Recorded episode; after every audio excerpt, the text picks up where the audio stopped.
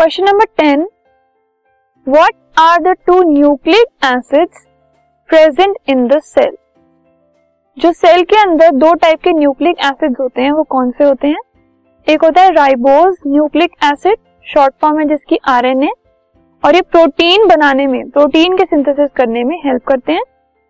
और दूसरा होता है deoxy ribo ribonucleic acid which is DNA इसमें क्या होता है हेरिडिटरी इंफॉर्मेशन स्टोर होती है, जो अगली जनरेशन में पास ऑन होकर पिछली जनरेशन की ट्रेड्स न्यू जनरेशन को देते this podcast is brought you by Hubhopper शिक्षा अभियान अगर आपको ये पॉडकास्ट पसंद आया तो प्लीज़ लाइक शेयर और सब्सक्राइब करें। और वीडियो क्लासेस के लिए शिक्षा अभियान के यूट्यूब चैनल पर जाएँ।